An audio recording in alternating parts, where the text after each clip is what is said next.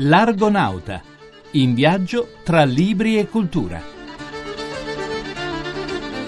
In questa puntata dell'Argonauta, segreti e misteri di Napoli, il modo di sopravvivere alla crisi economica non sprecando, i sette vizi capitali degli italiani, come Bernanos ci insegna a recuperare il vero spirito europeo nel mondo dei tecnicismi.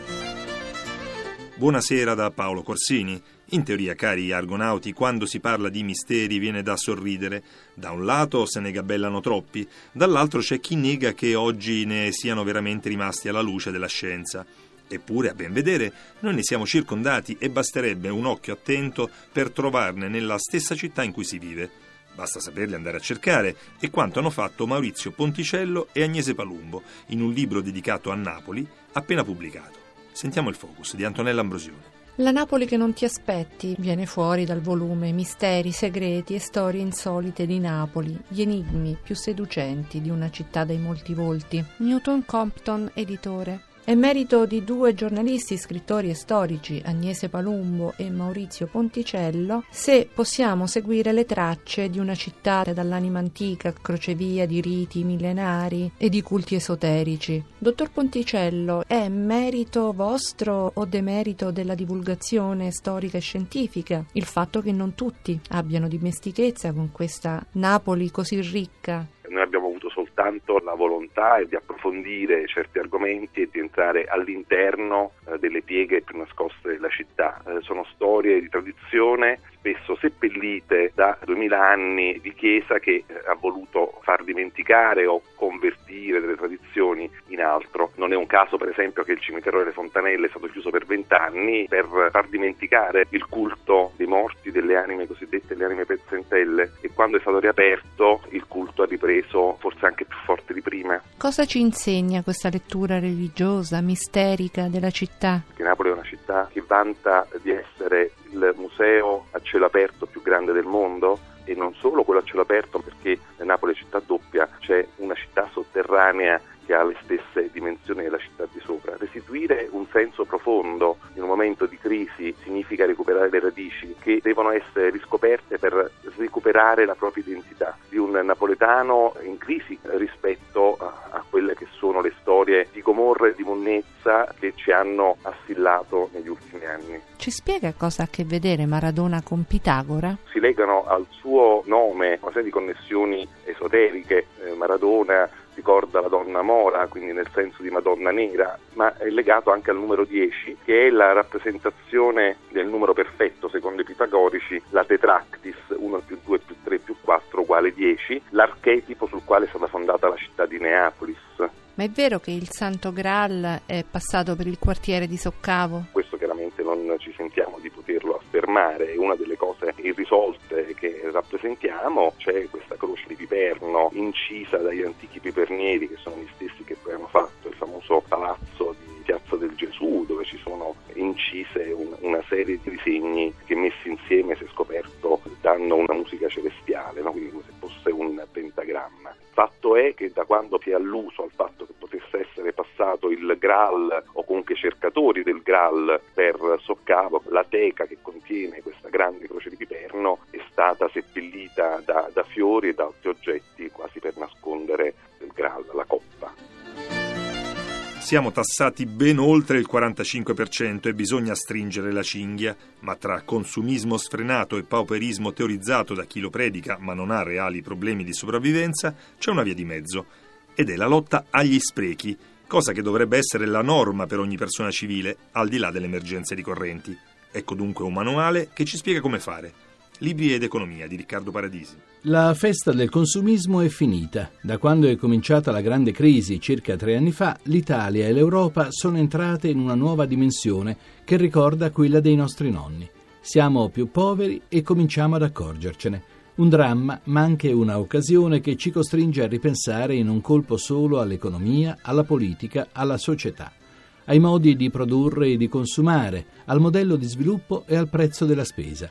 L'imperativo categorico non sprecare, che è il titolo di un libro inaudi, filosofico e pragmatico di Antonio Galdo, può essere la nostra bussola verso una nuova epoca più magra ma anche più reale. Perché non sprecare, dice Galdo, non significa solo ridurre spese inutili, non gettare il cibo nella spazzatura o chiudere l'acqua della doccia quando ci si insapona.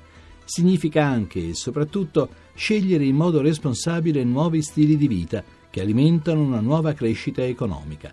Stimolare la politica a riconquistare il suo primato rispetto a mercati e mercanti a presidio della democrazia e dell'equità.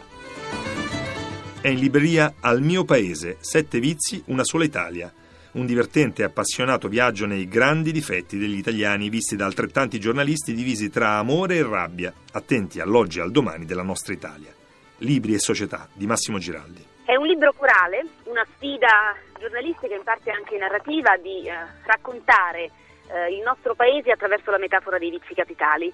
Un viaggio nella storia, nelle pagine di memoria che ancora aspettano di essere raccontate e che eh, rispolvera eh, le notizie quando smettono di essere notizie ancora non diventano storia. Un libro tutto da gustare al mio paese, Sette vizi, una sola Italia, edito da Edimedia e curato da Melania Petriello. Sentiamola ancora. E siccome la storia è fatta di azioni e di persone che le muovono, ci sembrava un modo carino, nuovo, interessante, forse anche di provocazione, per rileggere in maniera dissacratoria, ma comunque con amore, il nostro paese, in un momento in cui si parla tanto di paese, svuotandolo di senso. Un racconto a più mani, quelle bene avvezze di nove navigati giornalisti italiani. Si parte con l'avarizia, si arriva alla lussuria, c'è il politico cialtrone, fanatico, dipendente dal potere, c'è l'Europa, l'Europa unita, unita soprattutto a pranzo, a cena. Tiziana di Simone. È una storia dedicata ad un ordinario Consiglio europeo a Bruxelles dove grandi e piccoli compromessi si fanno a tavola, in genere a cena.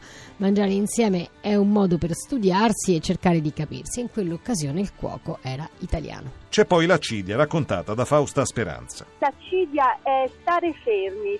Perché? Perché non c'è il coraggio di andare verso qualcos'altro rispetto a quello che conosciamo e poi perché c'è la paura di perdere presunti privilegi. Dedicate alla lussuria, le pagine curate da Luciano Gelfi, protagonista un'amante appassionata, una delle regine del concedersi, ma sempre per un fine nobile. La contessa di Castiglione protagonista in qualche modo del nostro risorgimento. Nonostante tutto, al mio paese rivela anche un grande amore. Muore Petrarca, scrive nell'epilogo Fabrizio Dal Passo, ma non l'amore per le colline, muore Dante, ma non la lingua dolce di una terra disunita. Anche adesso, conclude Dal Passo, quando penso all'Italia sul bordo di un finestrino, stringo una mano sugli occhi e mi commuovo per esserne figlio.